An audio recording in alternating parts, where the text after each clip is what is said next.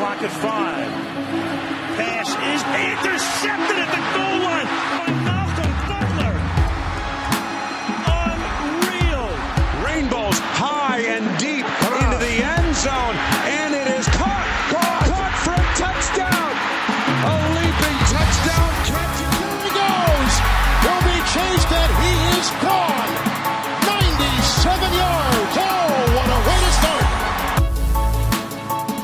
Does he get both feet in right here at the end, Jim? What are they going to roll it? He caught it. Touchdown. He did what? He did what? He runs to the 50. He runs to the 40. The guy is drunk, but there he goes. We are seeing another spectacular effort by Marino, who fires. Touchdown! Oh, that's loose. Allen steps up. Jumps over first. Says a prayer. Stop it! Oh, please. What a catch! That's insane. That's insane. The game's final play is a Wilson lock to the end zone, which is fought for by Tate with Jennings simultaneous. Who has it? Who they give it to? Touchdown! Touchdown!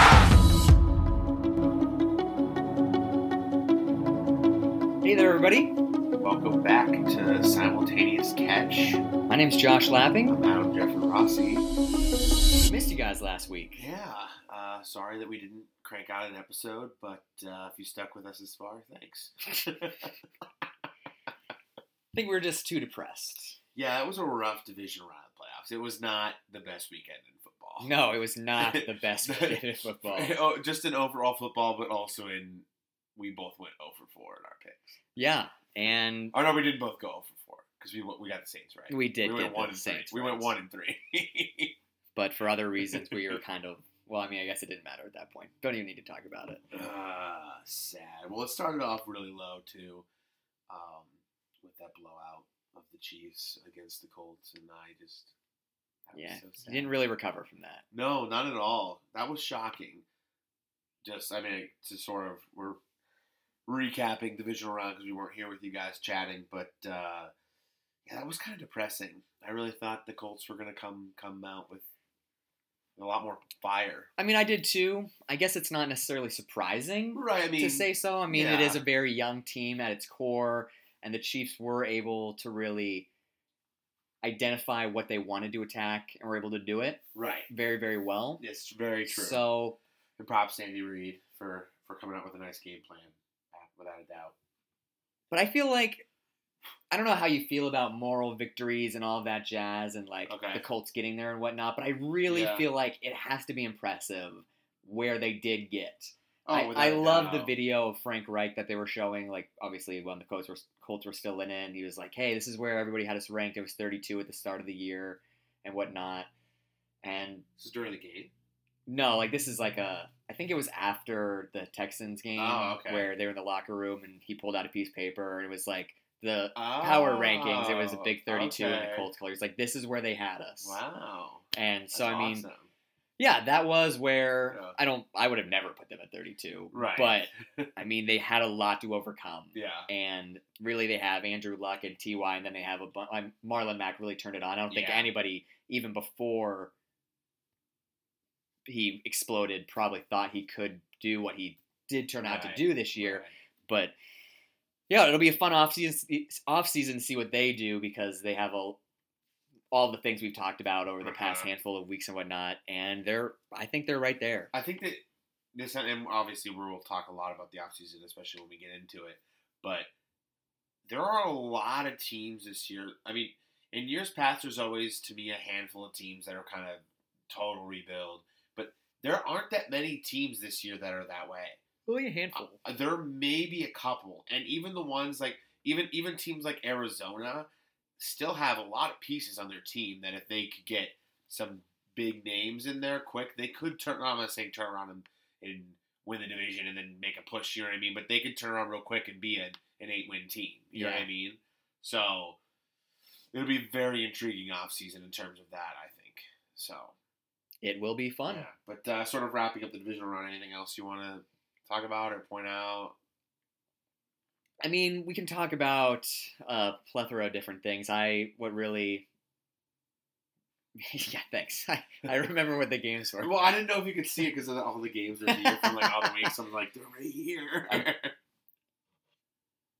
It goes without saying that obviously we're disappointed about obviously the result of the Chargers Patriots Yeah. game, but more so, whoa, I well, thanks for just destroyed- breaking our I set. destroyed our studio.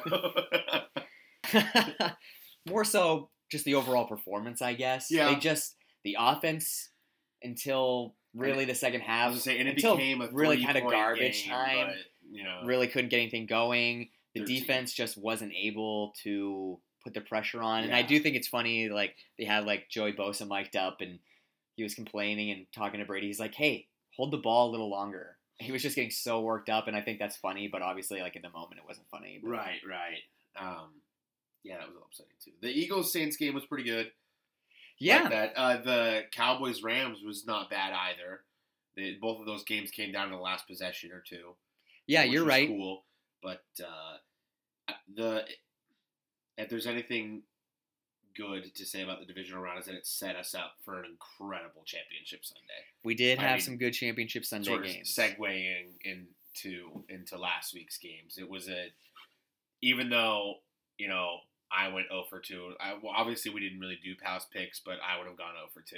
I would have also. I was gonna say so we we've both not been very good in these playoffs. Well, But uh, I mean, you went three and one the first week. But- that's not what I mean. We were pretty close Yeah, to being two and oh. zero. but regardless, uh, two incredible. Even though again, even though we both would have went out zero and two, two just absolutely awesome football games despite everything, and it was just a, a, a lot of fun to watch.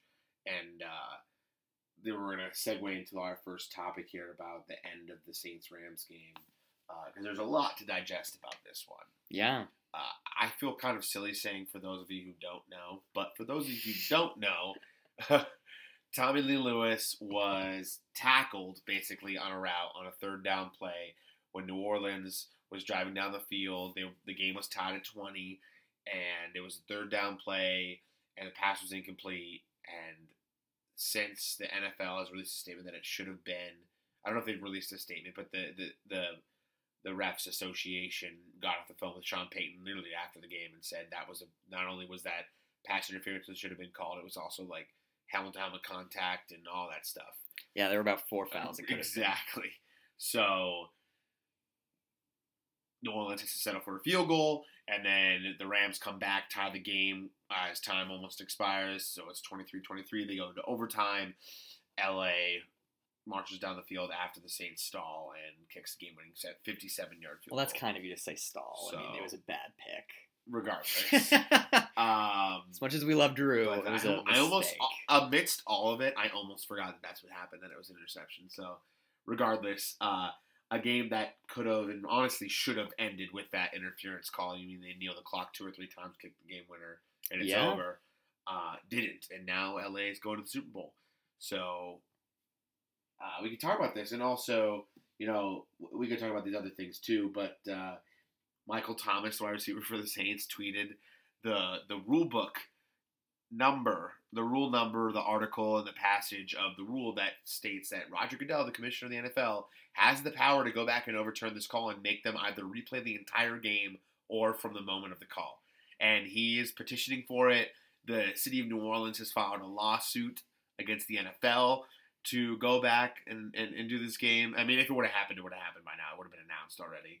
Uh, but uh, yeah, let's talk about it. Yeah, it's real interesting that I stumbled upon that article like from a not a super reliable Right, source. I right. think was it was it Monday or was it yesterday? It was. I I think it was Monday. I think it was Monday, But and I, I told you a ton since I first talked to you about it because I was like, hey, I, I found this, and I, like I said, I didn't believe the source at first, so I actually went in and, and found the rule book. And I was like, this can happen, and I remember like you got all I was so juiced up excited. Over wanted, it and whatnot.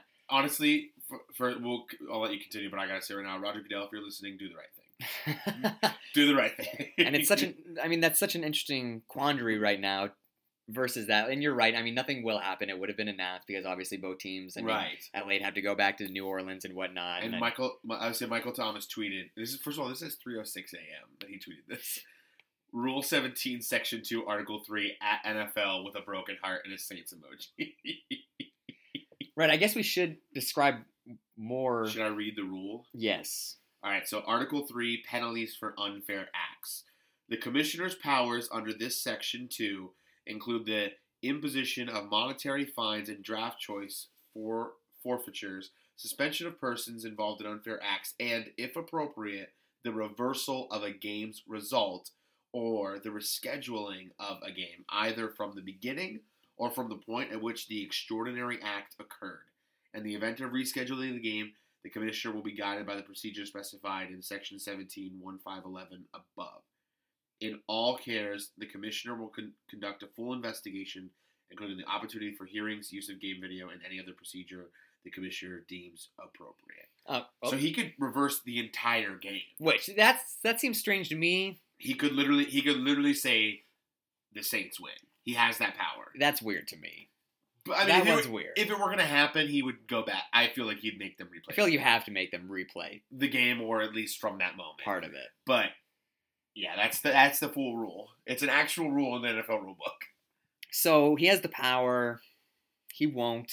Won't happen. But I do want to. Uh, we didn't kick off our show with our, our usual rant rave recall, but I feel like now would be an appropriate Oh, that's true. time Yeah, because yeah, yeah. I need I forgot. I forgot that you said you had rant the heck out of this. Well, I mean, I feel like it. you could rant about this. I feel like anyone in the world could rant about it. I do have a. I, I guess I don't have a recall, but I have something too. So you okay, can, well, yeah, let's rant, and then let's we'll do a little rant, rant, rave recall. recall. Let's get into it real fast. I need to rant about the NFL referees this year, You've told really specifically in, in the postseason. Because I, I said it, I remember it was after the wild card weekend, and I was like, I have two things to rant about. I'm going to choose this one, but I wanted to talk about the refs. But now I feel like it's even more appropriate to do so because, in a way, it's just gross. I think gross is a really great adjective to describe it Yeah.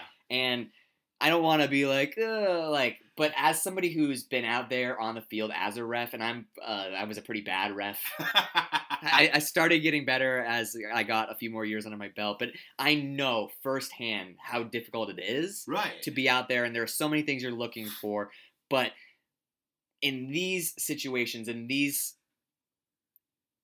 scenarios where it's the playoffs, like it's one and done, this isn't a game where this isn't basketball where you have a missed call or a missed foul and it's bad and you get to redeem yourself in two days. This is, and, and that's something that we've always uh, been really pleased about with the NFL, and that's Right, what we- makes it exciting. We've like, wanted that for year for years, and that's really cool. But that means, from an officiating standpoint, besides what happens on the field, because call, play calling and, and execution, that will always be 50 50. Right. But in things that you can control, you should be pretty darn near as perfect as you can be. yeah. And that's the job of the referee. So when Mhm. you're making such egregious calls, and that's what the Saints call was. It was egregious. I mean, and I was was. even more upset. I, I saw a video that a fan posted, like an Instagram thing, and you Yeah. see not only one ref standing right there, but there are two They're right there. looking. They had the perfect angle on it, and I don't, I don't understand. And it's not only that game, but it just is kind of the icing on the cake right. That's the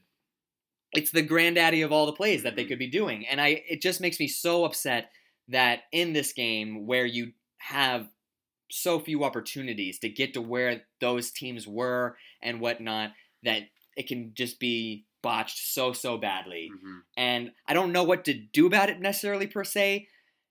I think about the NFL, and I, I don't know if the answer is having Right. full time refs where you're a trillion right. multi-trillion dollar company so let's stop having like lawyers fly home and monday through thursday they practice Right. law let's get some lawyers where you're or not the lawyers where you have referees where they're going to only their life is the nfl I don't see why that's not a thing at this point honestly especially with all the Right. scrutiny i feel like after we had the whole lockout thing and i know we did get a little more serious about our our referee and the treatment of them and whatnot but man, after this, I feel like there needs to be something done because this cannot happen again because it's such an ugly look for the league. And I know a lot of people were turned off by it, and they've been turned off by a ton of things this year when it comes to penalties Mhm. and calls. And I know they've been working on it, and some things were adjusted mid year, and that's great. But dang. Uh, there was uh, Adam Schefter tweeted it out when we were talking about all those things that they could have been called. I believe it was five different penalties it could have been called. Yeah. He said none of them were, and legacies were altered. Yep. and that's that's just that's not okay. Yeah. Uh, and for, I mean, first of all, Sean Payton's on the competition committee, so you know it's gonna. Well, you know he's going to talk about it. Second of all, honestly, and really, and all jokes aside, the moment you told me that that rule was possible, like literally, not even like obviously I was joking about it, and getting firing about it. In my opinion, that's still the right. Like that should have happened. He should have gone back and said it, and they should have rescheduled the end of that game. And I know that a lot of people will be. And Andrew Whitworth, the left tackle of LA, was interviewed on Rich Eisen's show Yep. this week about it, and he talked about. He said, you know, there were a lot of calls missing that game, and and I don't know how you're going to look at the last one as the one that you want to change, but blah blah blah. Which I get, but Right. obviously the last one is going to be highlighted because it's the one that decided the game. Because the reality, and we talked about this, because uh, the LA had one timeout left. It was third down, and first of all, Nickell Robey-Coleman, the, the defender, admitted that he did it on purpose. That he Oh, They know he did it on yeah, purpose. he said I got beat. That's why I hit him to make sure he didn't get the touchdown. Oh. He admitted to, to committing pass interference because and, and people uh, defensive backs are taught to do that. That if they get beat, right. It's better to get the penalty. get the penalty, 'cause Better to get a spot penalty than give up a touchdown. exactly. So he did. He admitted to doing it on purpose, and that he was surprised when it wasn't called, but obviously he was happy. So. You know he's beat in coverage. Tommy Lee Lewis scores a touchdown there if that penalty, if that play doesn't happen the way it did. First of all, and, or at least very least catches it for a first down because he was clearly beat. And secondly, you know, if they get that first down there, whether it's by the catch or the penalty, it's less. It's under two minutes to go. They're on the goal line. They have all their downs, and LA only has one timeout. You know, the, at the very worst, the Saints could score on the next play and then give LA a chance to move down the field Yep. and tie it. At the very best, they run the clock all the way down to about 40 seconds left and kick the game-winning field goal. So, just the game was completely altered, and I don't. And I said this to you that day at work when you you came back from break and told me about this that you read, and I said if ever there was a call to do it on, it would be some, it would be this. Right. I Because don't. it's something that's so egregious. That is interesting. God, stupid word.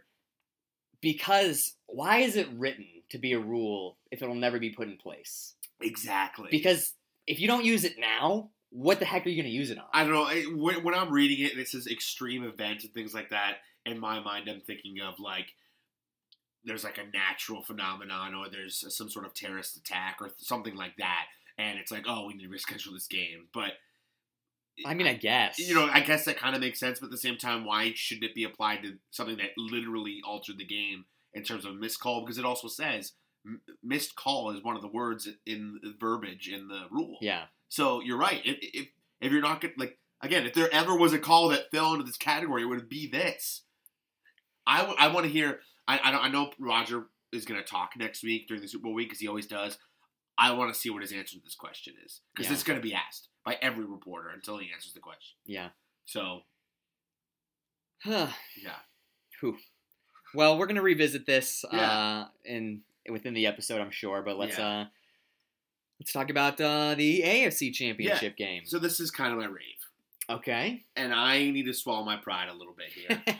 And first of all, I, I really, I really need to reiterate because this took me a while to really kind of compose myself and be the analyst, the, the sports talk host about this Okay. because obviously I was so depressed after they won the, the Patriots won against the Chiefs. And I am not getting off the hill of Tom Brady has regressed and is not as good as he used to be. sure. That It's just it's on paper, it's fact. But I have to rave about New England Patriots and how they're winning games. And I want it. And I said this to you. I said this to you at work. I said I'm going to challenge myself to say only nice things about the Pats on this episode, but they're going to be the right things. They're not just going to be lauding Tom Brady because Tom Brady is not the reason they won that football game. He had two picks. He should have had four. Okay. So they won that football game because Bill Belichick and Josh McDaniels called perfect games.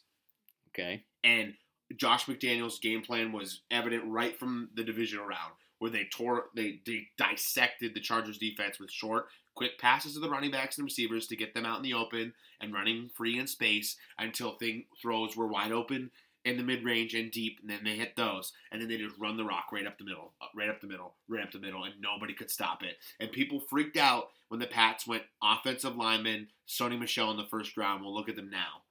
It's just Sony Michel's a stud. Josh McDaniels knows how to use that offense perfectly. And outside of Gronk and Edelman, there's really no other receiver there that you, most people would know. Okay. So it's just Dorsett, man, first round. listen, pick. listen. Phil, Phil Dorsett, but Phil No, I is know, somebody I that know, I you know know. what I mean. But regardless, Absolutely. and, and even Gronk, you know, Gronk kind of had a, a, a much better game in this game, but he hasn't been Gronk this no, year. he has. Uh, so regardless, it's just the way that Josh McDaniels has called the plays, stuck to his game plan, and found just a way to make old fashioned ground and pound style football work in the playoffs again is awesome. And they're winning in a way that that, that nobody else has won in the playoffs recently. Because they're just they're pounding the football and then Brady's hitting his short, quick passes. And that's where and then we talked about this too, is that in my opinion, in terms of his physical ability, right now Tom Brady's an average quarterback. But in terms of his mind, that's what makes him elite now because he knows exactly where to go even before the play starts. Yeah. And that's why he's beating people because he's just smarter than you.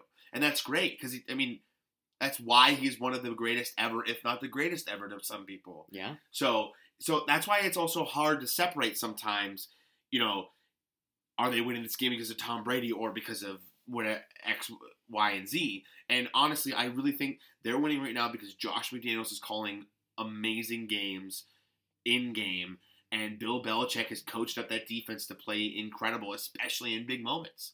And they deserve all the credit. Bill Belichick and Brian Flores deserve all the credit in the world for figuring out how to stop Pat Mahomes when it when it needed to happen. And you know, there's controversy in this game too because it went to overtime and the Chiefs didn't get the ball back. And this is I wanted to, this is the tweet from Bomani Jones who uh, is on uh, what was it called Around the Horn on ESPN, and he also has High Noon with Pablo Torres Okay. he tweeted, uh, we're at the point of quibbling over the fairness of a tiebreaker. Everyone had four quar- quarters of chances, man. And I like that. Because it's, it, that's what it is. is the overtime's the tiebreaker. You had four quarters to do it, and you didn't. So we're going to debate the fairness of what the tiebreaker is. I, we, we are. But I'm just saying that, that that's my point is that they the Patriots deserve all the credit and praise that they're getting right now minus probably a few crazy fans who think Tom Brady was a god in that game and he just wasn't. okay. Yeah. Yeah. Uh, it was a good rant or a good recall or rave or whatever. It was kind of a rave and a little bit, a little bit of a recall because they've been hard on them all year. But really, I mean, they they turned into the playoff Patriots like they always do, and everybody's shocked when it happens. I I can't. I will say this: I hate how they're all the they're doing us against the world mentality, which is stupid. Well, yeah, I agree with that. I mean, it's working wasn't- for them. I wasn't a fan of of like Julian Edelman with his underdog T-shirts when it was like the first game they've been an underdog in like three years, Yeah. and, and whatnot. But And, t- and and Tom was like, I know everybody thinks we suck and we can't win any games. It's like, because he listened to simultaneous catch Tom, and hears shut you. So. Yeah, right. That's what it was.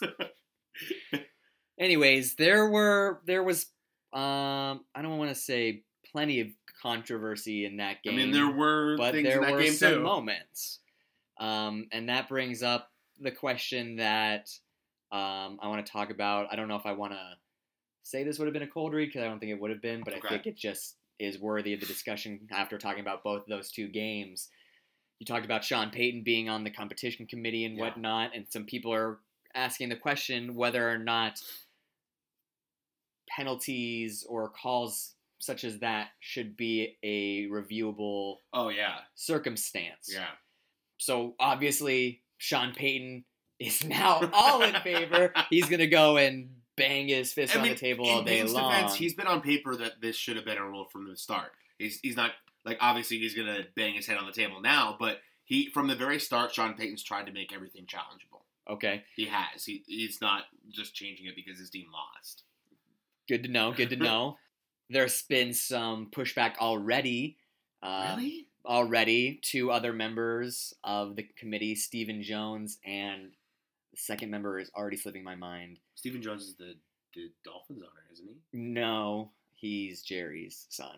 Oh, Stephen Ross is Oh, Stephen the Ross. That's what owner is. of the Dolphins. Stephen Jones is Jerry Ross Jones. Stephen Jerry He's- Jones' son, who is like the pretty much the GM. I was gonna say he's in really. that. Yeah. I mean, Jerry's the GM, but Right, but they're in the room together. all. Stephen, it's been running the show for the last handful of years. Uh, I can't remember the other member. Anyways, they've both come out and are like, "Hang on, probably not good idea." I want to get your thoughts on that. That doesn't make sense to me though. What what changes if you make everything challengeable? What's different? I don't think. You know well, what I mean? here, You're not going to give them more challenges. They still only get two. Uh, see, I disagree. I don't You like know what I that. mean? I don't like that. I feel like there should be two two red challenge flags for Yeah. play related things. Right. And then I feel like there needs to be a separate challenge flag. I don't know. Maybe you make it, I don't know, green. make it purple. I like green. I, like I don't know if it would blend with the field to be like, hey, it's right there. You to see it. then you have to challenge them. They didn't see it. They didn't see it. Anyways, I feel like you need leave it to plays, but if there's something, com- I, I the reason I'm not expressing this well. Yeah. The reason Stephen and my anonymous person I can't think of right now are saying it's a bad idea to make everything reviewable is because it you really want to put so much emphasis on slowing the da- game down and like do we really want to like have that power and and again- whatnot. I think it needs to be something that is game altering.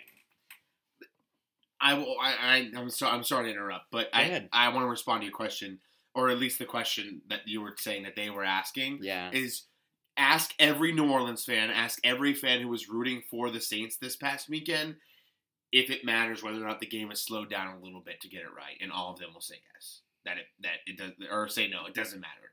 You'd rather the game be you, when it's a call like that. You'd rather the game outcome be what it deserves to be than worry about the game slowing down a little bit.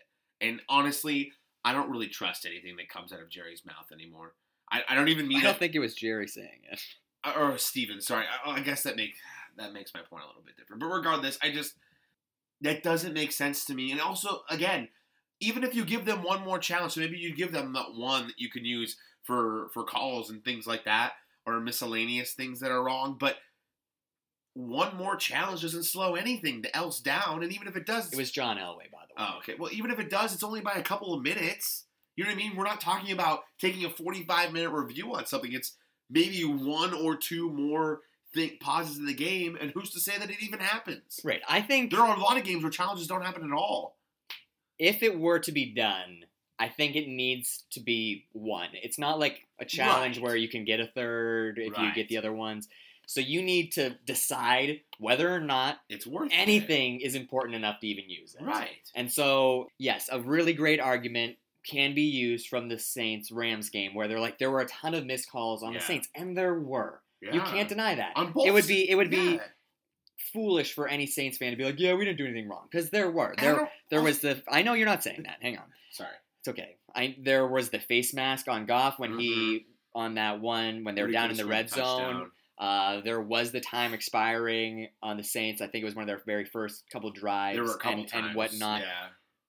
And so if this rule was put in place, if Sean McVay feels the need to be like, hey, Goff had a face mask, give us those yards, Right. then he could make that decision. Right. And the reason I'm saying this after what you just said is because you're correct. If you're able to use it one time and you need to pick the most appropriate moment to do that, it will add five minutes onto a game. Maybe. If that. You know what I mean? So the the argument that adding on time is, I think, silly, and it's a mask for they just don't want to make changes because they're old white men and they don't like change. I, but regardless, I also it's also it's complete. It's almost a moot point because didn't the pe- penalty happen inside of two minutes into the game? It was under the two minutes. So it, it wouldn't have been challengeable anyway.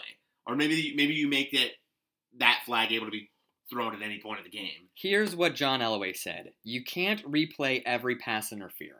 You you can't. I don't think that's not what asking that's not what we're that. asking. But also, I said, if there's a pass interference, Yeah. okay, so here's another reason why I feel like it kind of adds a str- cool strategic moment to the game. yeah, Because if you get a pass interference with seven minutes into the game here in the first quarter, if you want to throw that, sure. But then you run the risk of something else happening down the line. Exactly. Well, also in my head, my mind automatically jumped to what if a team is like on their final drive, there's an incomplete pass, and they throw that flag just so they get a pause because they didn't have a timeout left or like something like that. You know what I mean? But regardless, I, I just I think I mean, that could be a downfall. I think that uh, adding one challenge doesn't hurt anything big at all. Nobody will ever notice it, and it's it's worth it because like literally, literally, and we talked about this. You said Drew Brees. You said you don't think Drew Brees ever gets here again in the rest of his career. I don't think He's forty will. years old, and if that's true, that flag ended his career with one Super Bowl and one MVP, and that was it. Yep. And that's horrible Super Bowl MVP. from a team that that's That's what I meant. That's what I meant. That's what I meant. But regardless, th- that's horrible from a team that most people, including myself, said was going to win the Super Bowl this year. yeah. No You're matter who wrong. they would have played out of the AFC, I would have picked them, Yeah. Interesting. and I think a lot of people would have picked them too. It's just, I I, I feel sick, sick for Drew Brees, and it would it I would have spent way longer feeling bad for Drew if it hadn't have been the outcome that it was in the, in the next game because I was so sad that the Patriots won. But it's just most fans probably won't take too long thinking about these two games. They'll look back on history and be like, "Those are two great games," and Yeah. that's that. But a lot of NFL fans will forever think about this weekend of those games were great, but and and that's kind of sad for the NFL because they were two amazing games. I mean, the end of that AFC title game was incredible. All those points that were scored back to back to back in the fourth quarter it was very exciting. was so exciting. And luckily, that one wasn't tainted as much because it was just uh, people were arguing about the overtime rules, which everybody always does when it doesn't come out their way. hmm But that, that I mean, and Adam Schefter, I tweeted something like this, and I thought it too. As soon as it happened, I was like, "Has there ever been a more heartbreaking two season run for a team before than the New Orleans Saints to go out the way they did in the last two years?" To me, the comeback that they did against Minnesota Yeah. to take the lead, lose it on the final play, and then to to take back the lead the way they did in this game against LA after LA came the storming comeback and then lose the way they did. I mean, wow. yeah. Yeah. Yeah, it is sad. I don't know. I mean, I will be very curious to see what this committee does come up with. Know, I mean, right now it's sounding negative because two of the seven members have already been like, no. it has to be doesn't ha- it doesn't have to be unanimous, right? It's just I think it's a majority. majority rules. Okay. Um, I could be incorrect about that. I'm not Yeah, positive, Yeah. but I feel like most things are majority rules Yeah. Well, and whatnot. But I digress. yeah. Auden said this too, but uh, for those of you who don't know, uh, some fans replayed the that that play on Yeah. Madden, immediately called pass interference. Turn, Second it happened. turn the penalty bar like down to zero. They probably did. They did. Like they were like, you see like Oh. how you can alter that? Like it Oh, can be like super sensitive or not sensitive They made at it all, all the way down to zero. and it happened right And away. it still happened. So Roger, do the right. Come out with a statement today. I don't think anybody's going to be upset if we see that game instead of the Pro Bowl on Sunday. I don't think a single soul. Will be upset. nope. Uh, well, I don't know about single soul. I mean, There'll be a like, lot of Rams fans who are upset. yeah, can you imagine? but Can you imagine the people who bought all this NFC champ merchandise Oh, for the Rams? And they have to go back and it, this this is an interesting little uh, tidbit. I don't think this will have anything to do with it. I don't know if you read this article. I just found it Yeah. just just before we started recording, before you got here. Since this has been the Super Bowl, since it's been determined it's the Rams and the Pats, Yeah. ticket sales have gone way down.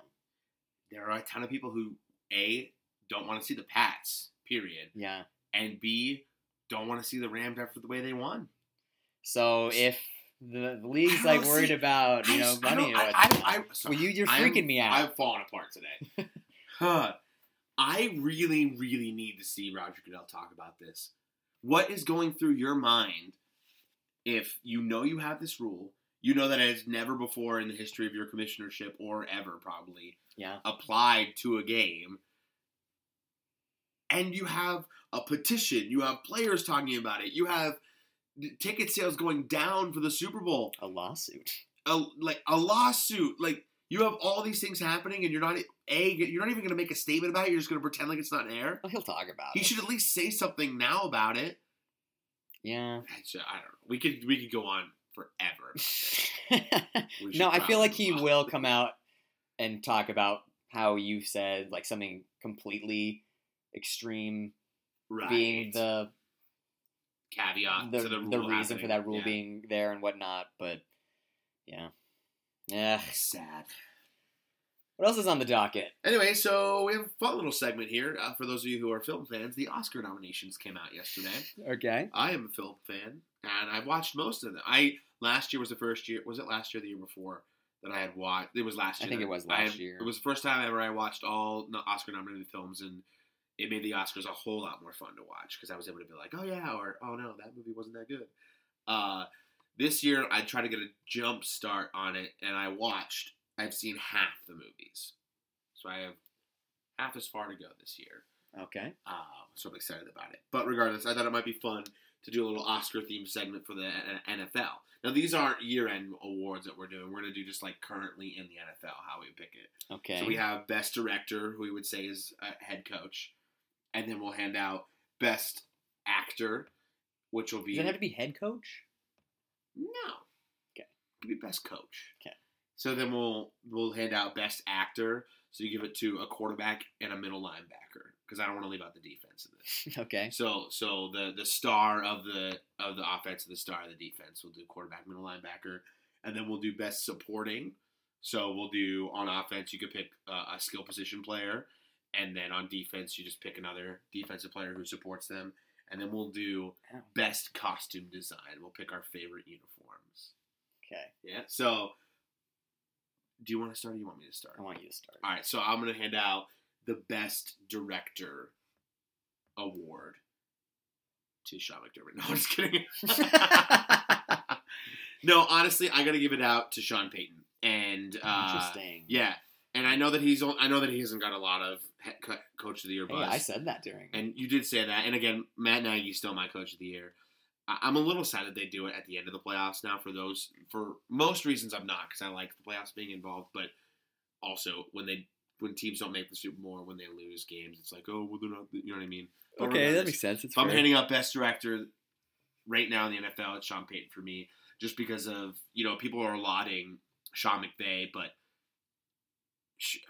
Sean Payton was the original Sean McVay with all of his in- innovation in his in his different formations and his use of the running back and and the motions and all of these things. It's just he was the OG. He was the one who started all that in the NFL, and he's been doing it so well for so many years, especially these past two years. He's really found the new unit, puts together, turn around, and the way he's helped out with his hiring of Dennis Allen as defensive coordinator, who has turned around the defense, especially the second half of this year. It's just he always has complete control.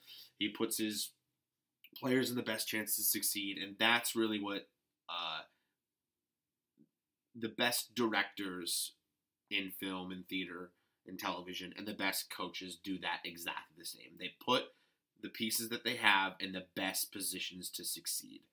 And so for me, that would be best director. Cool. Yeah, I like it. I mean, I was uh, voting for Sean Payton with my coach of the year and whatnot. I'm gonna go with an answer that uh, is not. I don't know. I don't know how to want to describe this because I mean, Okay. it's a it's a coach that is not even a head coach Okay. uh, or deserves great amount. I don't know. I'm just gonna stop.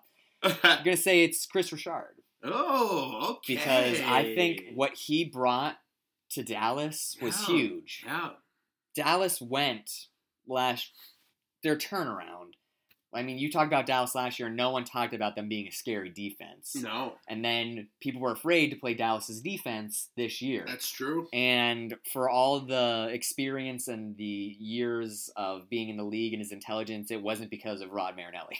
No, It was wasn't. because of the swagger and the confidence that Kris Richard brought to those young players, and they bought into him, Yeah. and they believed that they could be what they turned out to be. Absolutely. And so I feel like when you, as an individual, can come in and make that sort of impact, hmm when you're able to make your actors live up to their potential and Yeah. create a great piece. That's what makes you a great director. I like that a lot. Yeah. And obviously, we both thought Richard would get head coach position this year, or at least more consideration than he did. Yeah. I know he interviewed for one or two spots, but uh, I'd almost like to see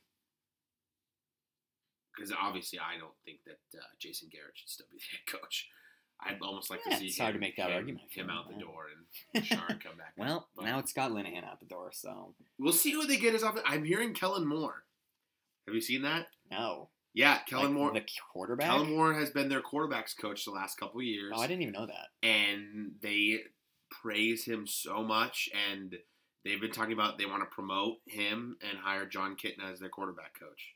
I do like Jon Kitna. And they've talked a lot about they've talked a lot about how they think that that Kellen Moore is an up up and coming superstar and that he's incredible. And one of the things and I, I was kind of iffy about it at first, but I heard was it Rich I maybe I maybe listened to the Rich Eisen show because I listen to him when I come out of work sometimes. okay. And I think it was him, but if it wasn't, it was someone in sports media said, uh, "Do you do you go early on a move like this to secure him in your organization? Meaning that do you promote Kellen Moore a year or two too soon to be offensive coordinator, knowing that eventually he'll be a superstar?" Well, I kind of brought up that So that quandary you- with Freddie Kitchens. Right, so that you don't. Yeah, exactly. Where you're so so you don't lose the guy Yeah. later on down the road. I was like, oh, that makes sense. I like that.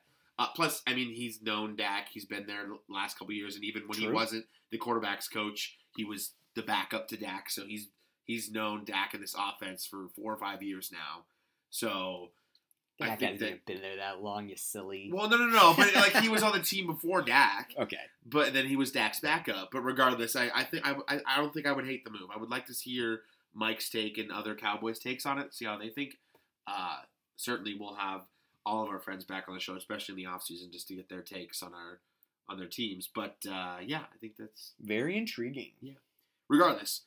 Best actor. To me, this is the person who can be the one man show, who can bring his fellow actors along and, and make them better. So, quarterback, I'm going with Aaron Rodgers. He's the best Ah, actor. I, I, California kid. I literally, I, I cannot think of another quarterback in the NFL who can do more with less, who has done more with less, and still, and, and still, even when they're on a crappy team, ergo a crappy film, they still perform. So, I mean, even again, we talked about it. Their team had a horrible season. Look at Aaron Rodgers' stats; they're incredible. So, regardless of the bad film he was in this year, he still gave a great performance. So that's my that's my quarterback best actor. Middle linebacker, because I want to do defense too. Okay. I gotta give this to it. I don't. I don't know. Is it? No. Yeah. Sean Lee. Sean Lee plays middle linebacker. He's the middle Oh, linebacker. Okay. And I It's a weird pick. and it's a weird pick. See, in my head, I'm making this analogy to, to film. In my head, because he's injured all the time, he picks. that makes and- you a supporting actor. He picks and chooses his films carefully. So he shows up with carefully, but whenever he's there, he's the best one on the screen. And he Oh, I- played Disagree. a lot of football this year, and i think he's the third best middle linebacker on that team. Well, I mean, Vander Esch is incredible, and so is Jaylon Smith. But I'll give it to Sean Lee. We are. He's an incredible linebacker, and I just I'm sad that he's never never healthy. But I feel I will say this, and obviously you could play the what if game out the wazoo. But if Sean Lee had been an Iron Man throughout his career, Yeah. I think we would talk to him as the one of the best in the NFL, if not the best. Wow. So- Yeah. Certainly a possibility. So those are my two. Certainly a possibility. Um, best actor uh, as a quarterback. This is interesting because you took the easy answer. Okay. Um, when Daniel Day Lewis does a film, you give him Best Actor. it doesn't matter if that's easy. I'm gonna go with maybe another unpopular opinion, but uh, I'm, I'm Matt Moore. always makes that Brock one. Osweiler. Makes that one. You know, he has nice hair. I'm gonna go with Philip Rivers. yeah, I like that. Uh, but I'm not only talking. You've been on the Philip train all year. I have been, so it's not necessarily surprising. And I'm not thinking necessarily just about statistics wise or whatnot. I'm really Yeah. factoring into the fun, the you enjoy watching it. If you go, I like that. that's actually a bad analogy because like we go see plenty of movies. You're like that was fun, but they're never gonna get Oscar recognition and whatnot. So maybe this isn't working at all. But I'm not an award show person. Uh, so Philip Rivers, I mean, he does bring that tenacity. He does. He's kind of that intriguing question we ask is when he's bad, like the whole team sucks, and when he's really good, like they're unstoppable. Yeah. So kind of what we think validates an MVP worthy person. He really shows and proves Right. that he is the most valuable player because if he stinks, Yeah. then they're gonna do nothing. Yeah. And if he's on fire, then they're gonna win forty five Right. points and whatnot. But it's just that that joyfulness that I love to see him and like he completes a bomb and he high steps and I it's like that. that's cool and, I and it. whatnot. So it's it's fun. I like that. Yeah. Um, middle linebacker. I thought you were gonna pick. Actually, at, at first when you hesitated, I thought you were gonna pick Tremaine Edmunds. I, was th- like, I thought about it. yeah, that's and I- cool, and I, get it. He had a great season, but uh, he, had a, he had a great, great year. Can't take it eventually, away from him. eventually, people will emphatically pick Tremaine. My pick is Bobby Wagner. Okay, I- uh, dude, I middle was- linebacker. I was gonna say That's who I thought you were gonna pick. I was like, oh, now I'm gonna have to think about it. Uh, Bobby Wagner is a player I know we both really, I really love, love Bobby and Wagner. um, it's because he is a true professional, and He- all the and he's pretty much the only one left on that. Right, team. and that's the thing. I was going to talk about all the scrutiny that that defense went under at the beginning of the year, but I feel like he truly remained a leader, Mhm. and I feel like he, maybe just because I'm not completely aware, but I think he's pretty much a silent leader. I don't think he's ever Oh, yeah, he's been the never been- person that's like, "Hey, media, shut up," I mean, or "Hey, media, we're okay." But I think he leads by example. He's Yeah. always out there playing with heart like and that. grit, and I feel like he was a true example of what that defense became yeah, and how it remained. Maybe I don't want to say became. I think how they remained is because of his his leadership and his tenacity. He was like, "Hey, I was here for that. I can show you young guys what it means." Yeah. and I like that. it steps up, and I like it. Great kid, great kid. Even though he's like thirty. yeah, he's not a Uh-huh. young gun anymore. But uh, cool, cool, cool, cool. So best supporting, or do offense and defense, and this could be any sort of. I mean, I guess you could do offensive lineman if you want, but I'm just thinking skill positions for offense. yeah, okay. But for me, best supporting is DeAndre Hopkins, the best wide receiver in the NFL, in my opinion. He's just he is always there supporting, no matter what this.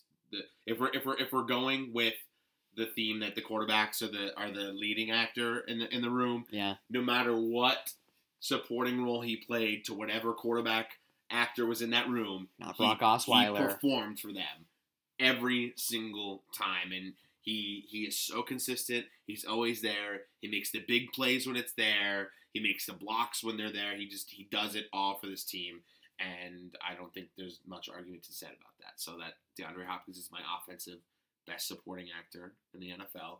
And my defensive best supporting actor right now is I'm going to be a homer, Tre'Davious White. And okay. I- I'm just I- I'm saying that Tre'Davious White it's been really again it's only his second year, but I think he's been supremely underrated because a lot of people have been lauding Marshon Lattimore from last year and talking about how great he is. Who I think I think Tre'Davious is better, and then they talk about all these other cornerbacks and all these things, and, and Tre'Davious gets left out a lot. And I just he completely locks down whoever he's on and whatever side of the football field he's on, and people will people will drop stats on you when the top receiver plays uh, us, and they'll be like, "Well, he caught this, this, and this." Nine out of ten times, Tr- Tre'Davious wasn't in covers on that play; he was covering somebody else, or he was in his zone somewhere else. So I just he's always there, and it's been a long time, especially for a Buffalo team, where I just completely trusted that a certain player was going to play his heart out every every week, and that I feel he like was Buffalo has a ton of those players. or that he was just gonna. I mean, maybe not maybe not play his heart out is the right thing, but he was gonna play great. Okay. And Tre'Davious always plays great, so I'm giving him best support on defense. Nice. Yeah. All right. I mean, I was also gonna say D Hop. Yeah? Uh, yeah. nice. I mean, I I thought my still, little analogy was cool when he connected it. I still don't necessarily agree with everything that you said, and I thought Okay. about it. It really struck out to me when we were at the Buffalo game, you're like, look, D Hop has 16 catches, like best wide receiver. I was like, well, he's their only weapon now. I mean, they've gone through wide receiver and wide receiver, and so who else does Deshaun Watson have to throw to? Like the guy they signed three days ago. So, anyways, anyways, no, he is absolutely Okay. fantastic, and you're you're correct. I'm gonna go with a guy that I was on. I don't remember our list actually when we. I don't remember how we broke it down. I have it written somewhere. We'll pull it up. some it would be fun. Gonna go with a guy that I had relatively high, and um, that's Julio, Julio Jones. All right, all right. Um, just because a lot of the same accolades that you were talking about, D Hop. I the guy mean, who always performs. he will always be there for his best actor. absolutely. Um, always be that safety blanket. And I know back when we made the list was still when Julio Jones was in his touchdown drought. Right. Uh, but after that, he broke free. the floodgates opened and he was scoring. He week heard our after show week and he was week. like, and that was something that the offense was talking about. They're like, we know as soon as we can get it, It's it's, gonna- gonna come yeah. and it, and it did. And the reason I'm picking Julio is because I know near the end of the year he was dealing with a lot of injuries, Yeah. and it was a team that was going nowhere. But he was always out there on the field. He knew. Didn't he lead the league in receiving yards again? Um, did he? I don't know. Honestly, off the right top of my head, I know he was definitely in the in the mix. I'll look it up while you talk. I think it was. I thought it was Tyreek Hill, but I could be wrong. I don't know why I think that. But yeah, I think it's just really commendable when you have a team that you know isn't going anywhere, and you're beat up, and you know you're one of the top two, three, maybe one wide receivers in the league, but you're like, I'm gonna be out there for my team Yeah. because I'm gonna lead by example. How I was talking about with Bobby Wagner, I'm gonna lead by example. I'm gonna show these guys what it means to be a true professional wide receiver, and I love that. Yeah, And- led the league in receiving yards, 16, 7, 7. Cool, good for him. DeAndre Hopkins was second, and Tyreek Hill was fourth. Oh, okay. So- Well, at one point Tyreek was the lead because you brought that up. And you're like, those just shouldn't have traded. Anyways, but I had Julio at the end of the year, so yeah. didn't didn't help. Kind of did. Anyways, yes, Julio Jones. Okay. Uh, and I'm gonna go with again. I'm throwing out some weird answers. For, I like. I love it. and I'm gonna go with somebody that I wouldn't have picked before, like a half an hour ago, when I was really thinking about it. But I'm thinking about supporting, and I'm gonna go with defensive tackle Ndamukong Suh. Yeah. Oh, wow. Yeah, it's not even Aaron See, I, Donald. I got so excited when you said defensive tackle, and then I was like, God, Ndamukong Suh. Yeah, no, but in the obviously Wow. I've had more Rams games right in front of me Right, the past couple of weeks than I have throughout the course of the year. And all of the great accolades that Aaron Donald has gotten, he deserves. I mean- he's a beast, he's a monster, he's amazing, and it's great. if you watch Aaron Donald, he consistently makes professionals, good ones, look silly. but we're gonna. and that's the reason why I think Ndamukong Suh deserves Best Supporting Actor Okay. role because Okay. there are so many times that Aaron Donald swim moves somebody, gets right around him, so they run the other way and right right into Suh, and Suh's there to do it, and So he cleans it up.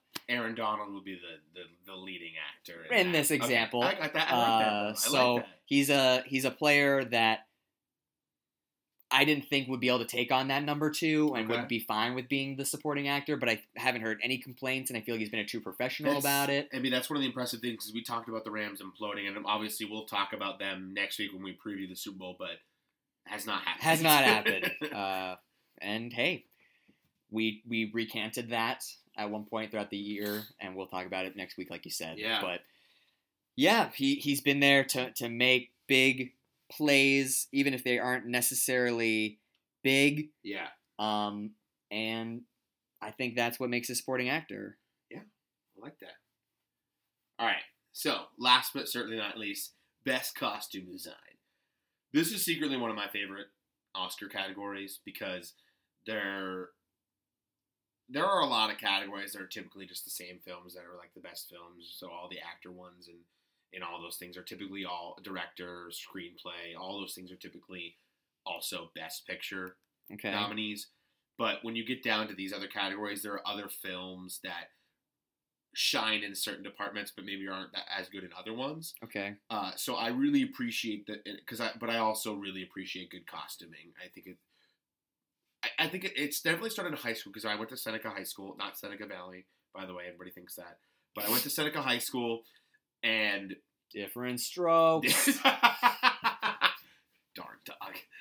But anyway, so when in our musicals in high school, we always had such a supporting cast of we called them costume moms, but costume parents and, and family members who everybody showed up to put it together, and our costumes were always so good. Okay. And so from from a, from the very start, I always saw costuming as a very personal family thing, and very much tied to how the success of a show. And then I went to Point Park University, their conservatory, obviously, and just seeing how the passion and all these things that those people had for for the costuming and and how much it really adds and enhances the story. I just so I have such a respect for for costumers.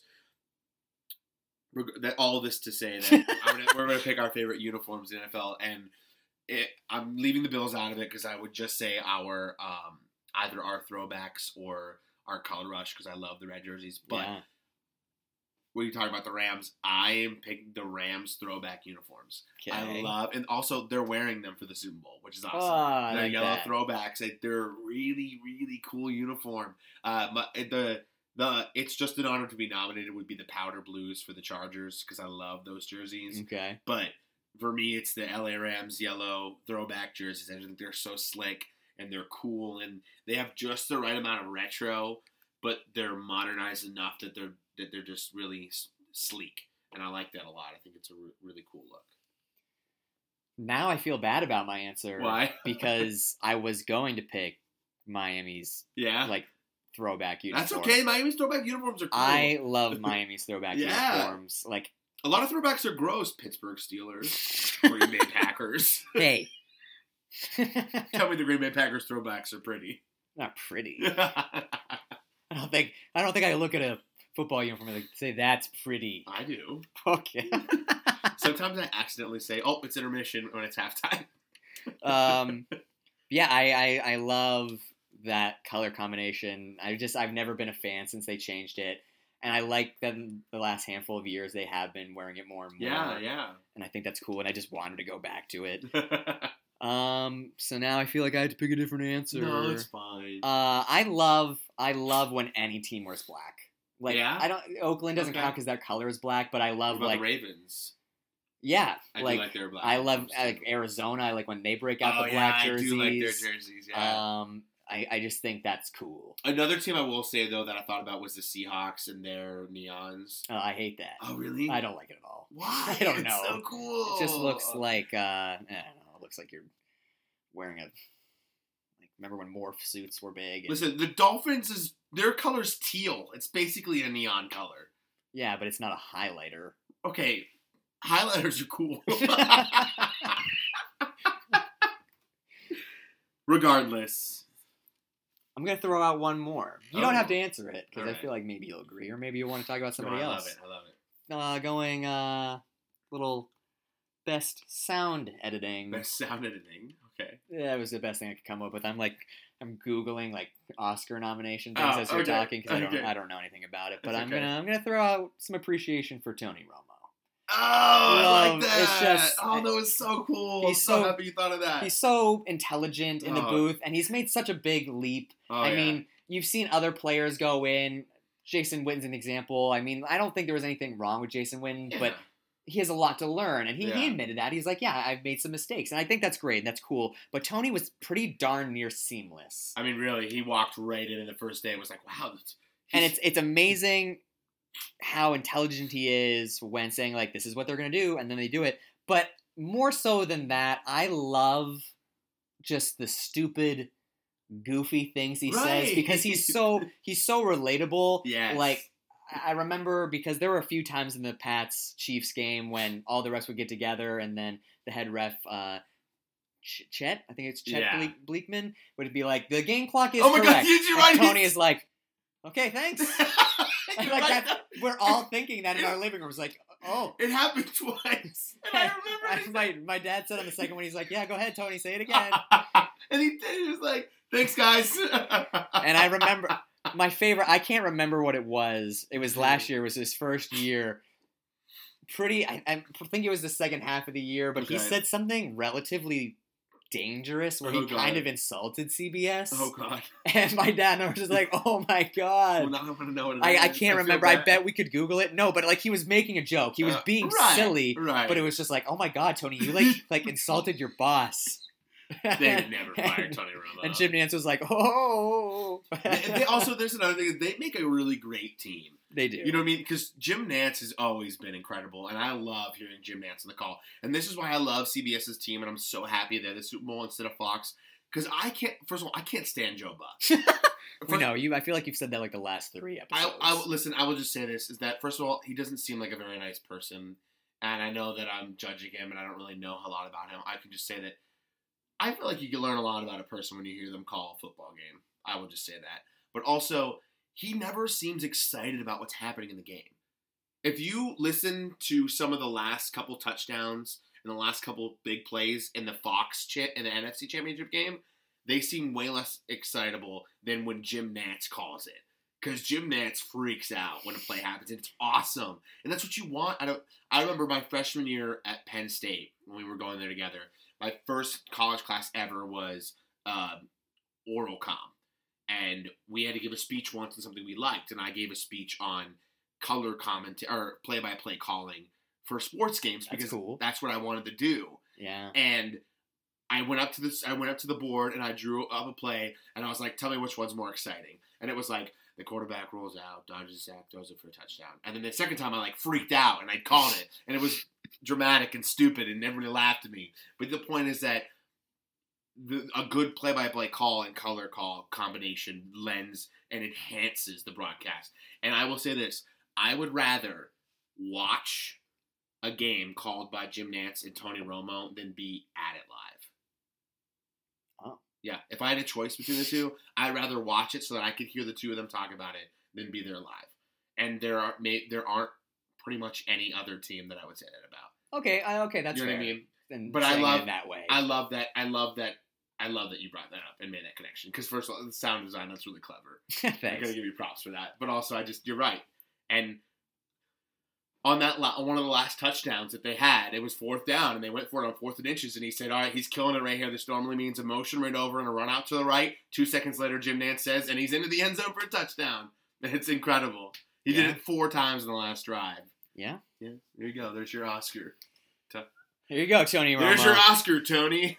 Now everybody's making fun of him because they're like, Tony Romo finally made it to the Super Bowl, and it's like, oh, Uh, it is cool though because uh, our friend of the show, Mike, tweeted afterwards. he said, I'm glad that, that Tony's finally giving the respect he deserves, and I'm like, and I and I agreed with him. I was like, I have always been a Tony Romo fan, and I was never on the let's tear Tony Romo down train when he was playing in the NFL. I've always loved the way he played. Uh, but he, he's right. I'm glad people are finally seeing because man's a genius. He really, he really is a very smart guy. yeah, So nice sound design. I like it. thanks. And you talked about Jim Nantz, so Yeah. so you kind of Yeah, threw out yeah, one there too. yeah. Same Uh, team. They're a power duo. Any other ones you want to do, or Uh, I don't know anything else about the Oscars. so. That's you. I, I'm surprised that you don't like. the Oscars. I'm not an. I'm just not an award show guy. I don't know I, why. see, I love never award shows. Never have. I also just like to watch the hosts and the comedy because it's a dream of mine to host an award show. I mean, I understand that. Like So- opening monologues are fun, but All right, whatever. Uh, so, I get disappointed.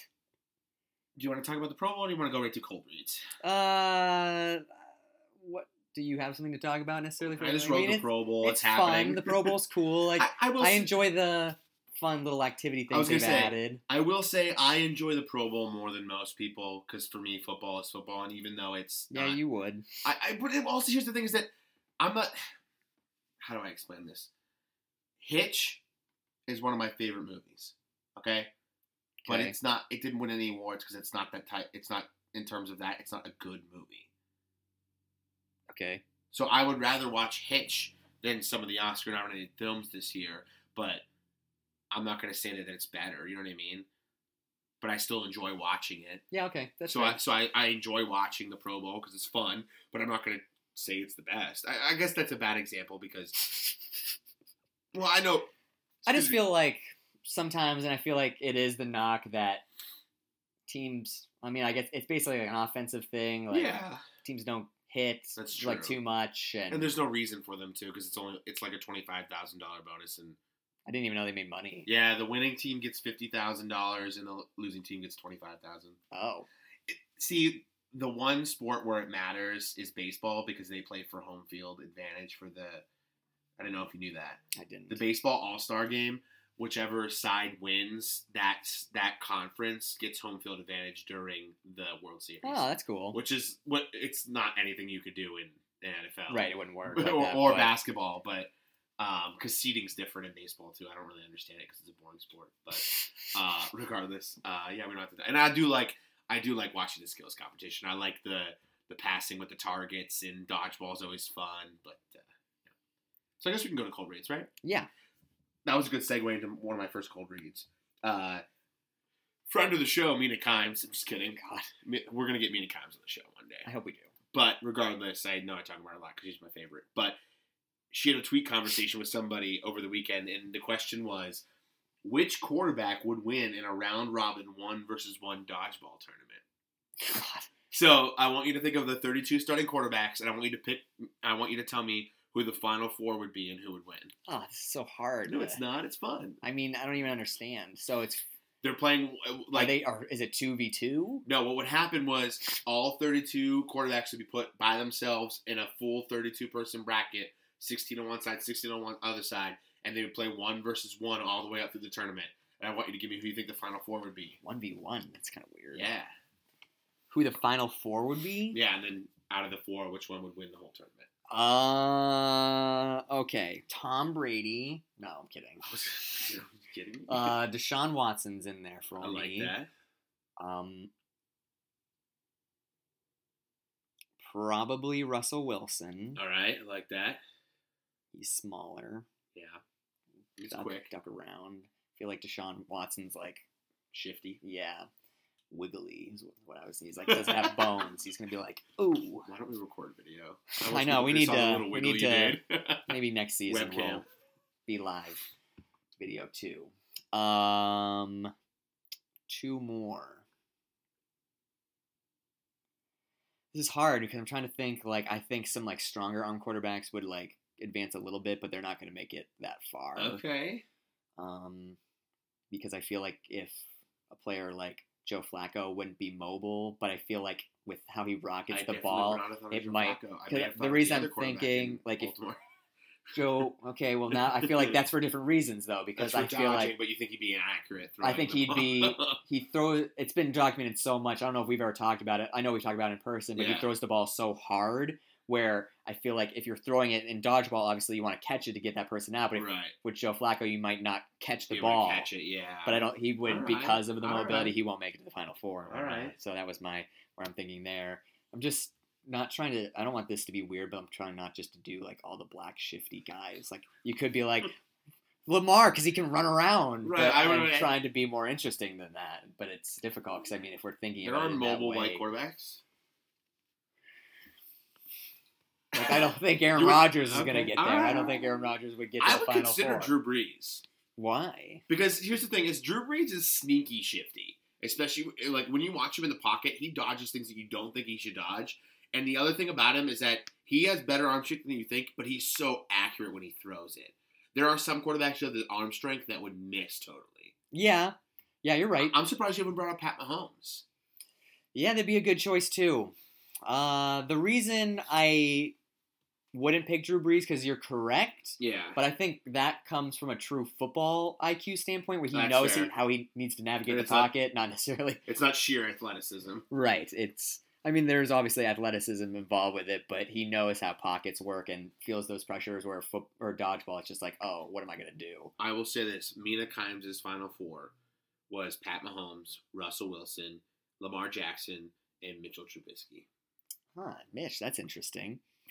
Yeah, I don't know. I'm gonna I'm gonna bow out. I'm gonna be a wimp and pick the finals. That's okay. Uh, I mean, who would you say? Do you have different answers than things we've said? no, I pretty much the same. I honestly would put Josh Allen in there.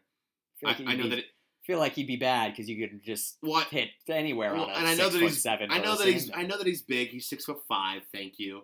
And I just. I think that. I, he's really quick and he's fast and he's got a cannon. So I, I would like that in the I would. I would throw it at Josh Allen's foot. and he Get would him jump out. over it like he jumped over Anthony Barr. anyway, second cold read. Uh, this one's quick because I have a third one anyway. This the third one's fun. Second one is, Does it mean this one's not fun? I mean, this one's just like going quick, into this one with a bad attitude already. Like this, this sucks. It's just a quick answer. Would you rather, in this scenario, you have to lose in the playoffs either way? Okay. Would you rather lose the way the Saints did this year, or lose the way the Saints did last year? Ooh, that's weird. Uh, I'd rather lose the way they lost last year. Okay, okay, Because at least it's fair. all right. I appreciate. Fair, Right. I mean, I mean, it is fair. I mean, the guy fell down. It's his fault. right? Like there's no controversy. All right. There's I no like that. there's there's last year they identified this is where we messed up. Yeah. If this had if we'd done this a little bit better, they can't say that this year. It, it's funny though because I feel like some people that I feel like that could be the, somebody's argument for the other way. right. I Is mean that they would rather lose knowing that we should have won and it was taken away from us. that's a real interesting You know what I mean? standpoint and argument, but I wouldn't say it, but I don't think you would, and I feel like that's kind of the this might sound harsh, but like the loser's way to look at it. you're right. You're right. You're right because there's like, oh, we should have won, but we didn't. Right. So I like that answer. Like I said, it was quick. This one's fun. I saw somebody do something similar to this on Twitter, and I kind of morphed into my own thing. okay. All right, so here's the scenario. Yeah. You need a touchdown to win the game. A field goal doesn't tie it, so maybe you're down like four or five. Okay. If you had one play left from the 20 yard line, so this is at the beginning of the red zone, and you have to score a touchdown to win the Super Bowl, who's the coach that draws up the play? Who's your quarterback? And who's your wide receiver? And these are current people in the NFL only. Uh Sean You I what? guess you could do a running back too if you wanted, but I figured it'd be a receiver. It uh it's Sean McVay, Okay. Aaron Rodgers, Okay. and D Hop. Because you I don't even think you need a brilliant head coach. I I do corner post, mine's exactly the same. back shoulder pass. I would say D Hop's gonna catch it. Sean Payton, Aaron Rodgers, DeAndre Hopkins. Can you imagine those two together though, with the way that Aaron Rodgers is perfected, Yeah, the back and shoulder? Well, not no. I'm talking about DeAndre oh, DeAndre, oh my God, it'd be disgusting. back shoulder pass, like those two. Because there's the thing is that Davante Adams has become one of the best in the league, but I think it's because of Aaron Rodgers. I think that Eh, I'm not. I'm not saying that he would be he's bad. put in work. Well, my point, my point is that he has gotten to the point that he has, and he he would be what he is right now anywhere because Okay. he's that good. But he became that good because Aaron coached him to it, I think, Interesting. and helped him get there. I like that. You know what I mean? I mean, there are receivers like I think a guy like Zay Jones who's gotten better. Uh, you know, a rec- receiver on, on my team, the Bills. Uh, he's gotten better in the last year. Yeah. But I feel like had he played with a guy like Brady or or Brees or Rodgers, his it, growth would have been accelerated. You know what I mean? Instead of playing with Tyrod and now Josh Allen in his first year. Okay. So, but a guy like DeAndre Hopkins with Aaron Rodgers would be disgusting. So I I hope they draft a, a, a receiver in the first couple rounds. It'll be fun to see what they, will, do. but- It'll be fun to see. I um, think they will. I think they might. I don't know. I feel like LaFleur would be the guy to be like, give me my receiver. Well, they're gonna get AB. I think that'd be awesome. I would also enjoy it. I think it'd be fun. Uh, yeah. Those that was my those were my three reads.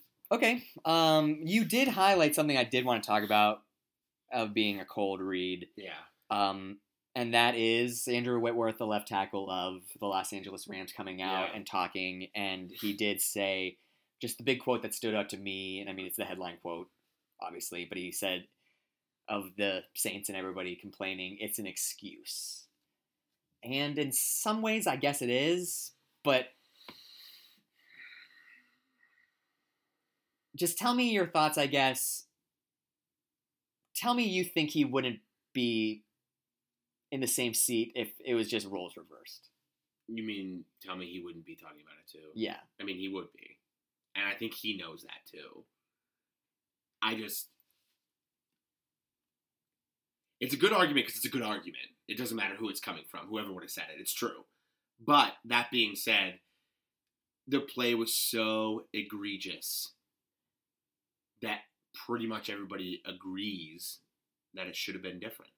And I don't. I think that Andrew off off camera, when it's just if it were just him and I alone in a room, and I asked him, he'd be like, "Yeah, it was unfair, but we won. Who, who cares? We're going to the Super Bowl." Yeah. You know what I mean? So so again, I get it, and I get why you say it to kind of silence everybody who's critiquing you, so that you can feel comfortable if you win the Super Bowl without it being tainted. Uh, but But that really like that seems so harsh, it, I mean, it is, and, it, but and I feel like that seems unfair. it's harsh and it's unfair because it's it's minimizing the moment because he, he's right. There was a face mask that wasn't called. There were a couple roughing the passers that probably weren't called because first of all, we, we, we'll talk about this next week when we preview. Jared Goff had a hell of a game. He stood in that pocket when he was under duress per, pretty much the entire game. He had pressure on him all day, and he was making great throws. Yeah. Uh, but those plays may have happened, but plays like that happen every week and every drive in the NFL. Yeah. No matter what game you're playing. Plays like that last one, that PI, don't happen almost ever when it's that bad. So Andrew Whitworth has a point, but it, it doesn't add up to me. It just minimizes that moment and how bad it was. Because you could talk and you could talk and you could talk about uh, you know, I've been rejected before, or I've been rejected before. Girls haven't liked me before, but that's different than I dated this girl for a year and she broke my heart. Yeah. You know, those are two different types of pain. So th- you're you're trying to compare two things that are two different scales, apples and oranges. They're that you think they might be the same because they're fruits, but they're totally different. you know what I mean? okay. So so I- again, that nah, that's all I have to say about that. Okay. So Going to the opposite championship game. Um, I'm trying to think of because I I can ask me know. I know no I know the scenario I want to talk about. So the Chiefs got the ball back with about three minutes forty seconds to go, and they were down Oh, this that- is when they scored to take the lead. take the lead. Okay. up by 28-24, right? Or Uh, no, 28 something. I yeah it was I mean wasn't it a field goal game at that point because that's all the Pats had to do to get to OT. No, I don't remember. Pats won 37-31, so they must have gone up. Oh, Regardless, yeah, it was it was 28-24 because the Pats scored a touchdown and then the Chiefs kicked the field goal to send it to Oh, the last second OT. Yes. You're right. Okay. Anyways, so we're setting the scene. They have just a couple minutes before the two minute warning, and they get down to I think it was actually the pass interference call, so they put them at the one. Mhm. At that point, they scored the touchdown. On the very next play. On the next Give play. Damien Williams, I believe. Should you play for a win and score right then and there, or do you need to have better clock management skills? Because I think about, and I talked to this with my dad, and I was very adamant about how that was the wrong call. Even before they called it, I said, You kneel, you tell your running back not to go in, and you at least take it down to the two minute warning because you're giving them four timeouts. I remember in the second Pat Super Bowl. Ahmad Bradshaw. Fell into the end zone because he wanted to stop. He wanted to stop. But I think that's the correct thing. So I know, and it, it, it was done earlier this year. Remember when Todd Gurley decided not to score that touchdown? but and he- that's different. it's different because it's a different scenario and it's Yeah. different and not as much on the line. But I feel, and I'm telling you, I'm prompting this up way too much. It's supposed to be you talking, but I was so darn upset. I was yelling. I wasn't yelling at my dad, but I was like, when they have this, Andy Reid needs to be smart enough to tell this guy not to go in right now, and they did. I'm never gonna tell my guy not to score. I I I understand what you're talking about, but if you're down, I mean, what was the score? Uh, they went. Oh, I guess it was a field goal game, so they could have tied it either way. Yeah. But um, I can't because even if they kneel the clock once or twice and, and force them to use timeouts or force the time go down, what if they don't score? I mean, that's you know a what I mean? possibility. Like you have to score in that moment. that's a possibility. That should that should be your highest concern, and I understand that you're giving it back to Brady and all this stuff, but I feel like that's a question that's only really honestly asked in hindsight You're right. because they is, could have scored there and stopped with the next play and won. You know what I mean? which almost happened. They, I mean, with the offsides interception and, and whatnot. Yeah, But- stuff. we, we joke all the time about well actually it's changed my role as like you're like if i'm a head coach i'm hiring you as my oc and like we've talked other times like i'm the gm and i hire you as my head coach and, and we toy about that all the time Right. but you don't know how big of a debate you and i would have had on the sideline in that moment because i would have completely been we need to use more clock Well, right now And see, I think in my head, I It's That was the first thing. I was the play. The play. The play that they called was almost a compromise. I feel because they didn't throw it, and they just ran it up the middle. And I, I'm thinking that Andy is thinking in his head, we run it so that if we don't get it in, then the clock runs. But at least we're trying. You know what I mean? And but you're right. But I feel like and Andy Reid, we've talked about it all year about him being one of the most vital cogs Yes. of all the success on that. without here's here's what I would have done, and obviously I've had time to think about it Right. and whatnot. But you have three, I think it was three or four seconds until the two minute warning. And did did the Pats have all their timeouts? all three timeouts because when they scored, it was like 201, 202, and I said you just gave Tom Brady four timeouts. Right. And I, anyways, with as athletic of a quarterback as you have, I say you have your quarterback roll out. That's going to take up that four seconds. If you don't have something develop, you throw it away. So you still have it at the one, Okay. and you use that time. Okay. That's what I would have done. Now, granted, I had time to think about it, Yeah. and I wasn't there on the sideline in the heat of the moment, but that is what I feel like as an offensive guru. You need to know exactly what you're going up against and how Tom Brady has rewritten the legacy book by doing things that he did. Right, but if you roll out like that and you go under the two minute warning, didn't it already go under the two minute warning anyway on the kickoff? No, it didn't. Oh. Which I thought it should have because I said, well, you need to squib kick it because that's going to make it do it. But he just took a knee and it didn't, which I guess I didn't understand the rule because I was pretty upset about that too. My dad's like, that's not how it works. So, I don't know. I I understand what you're saying. I just don't think I could ever do it as a coach. I'd be like, score. We're, need to win this game. I get it, and I, I understand that mindset, and I you play to win the game, but gosh darn, I I feel like it has to be. That was the first thing on my mind. I mean, that's got to be something that they think about now and look back on and say, But that was the first- later. That was the first thing on my mind when they were put in that position, and I looked at the clock and I was like, Tom Brady, this is he's this is why Tom Brady is who Tom Brady is because he's Right. done this every single time he's had the opportunity, almost pretty Yeah. much. Well, yeah. and and it's just it's like you need to do something a little unconventional to stop it Right. and they didn't Right. and the narrative was written the way it was but Mhm. yeah so i just wanted to get your thoughts because I, I thought we would probably differ on that Yeah, and we do that's but right. yeah. We'll probably never be in that situation anyway. well that's depressing can always like hope can't we I mean, I could hope, but nobody's gonna hire me as a head coach. well you gotta start your you gotta like go be a ball boy and Okay. deflate tom's balls and then you get elevated Or fired. i don't think that guy was fired was he Yeah, I thought, wasn't he blamed? Uh, probably yeah he was You should have. Uh, was it SNL that did it, where all the Boston famous actors did it, and it was called "I'm the Locker Room Guy." It's like Ben Affleck. I don't think I saw that. It was no. like Ben Affleck and Matt. Damon, and they all went through. They're like, "I'm the locker room guy." Mark Wahlberg. It was funny. Anyway, Have any uh, tidbits for us this week? one tidbit, and it's a prompt, so it's a question. That doesn't sound like a tidbit. Patriots have made the Super Bowl for the third straight year. There are only two other teams in the NFL that have ever done that. They're the third one. The other two teams? I know it's Buffalo. hmm Um, like legitimately, since it's been called the Super Bowl, because I mean, you Mhm. could say the Browns and all their No, no, no, no, championship runs has and, been called the Super Bowl. and whatnot. I don't. I think it has to. I don't three. I don't think did Pittsburgh go to three in a row. No. I don't think they went to three in a row. Why is this funny? Oh, it's Miami. It is Miami. It is Miami. the three teams that have only gone to three in a row are Miami, Buffalo, and England. Now. Miami lost the first one. Yeah. And then won Isn't that funny? They're Oh, all in the yeah, AFC. Represent AFC East. The Jets got to go three in a row now. Well, destiny. But I thought that was funny. So that's my that's my little tidbit. I, I, I phrased it that way because I figured you wouldn't get Miami, so I thought it'd be funny. It was. Had to think about it for a second. Had to think about it. Do we have any five second questions or? Um, no, I'm gonna save them for next week Okay. because I do have a few things, but they're very Super Bowl related and whatnot. So, All right. All right. Appreciate you have something for me? I did, but it's Super Bowl related. So since Oh. you said that, we'll just wait then. Guess we will save it. All right.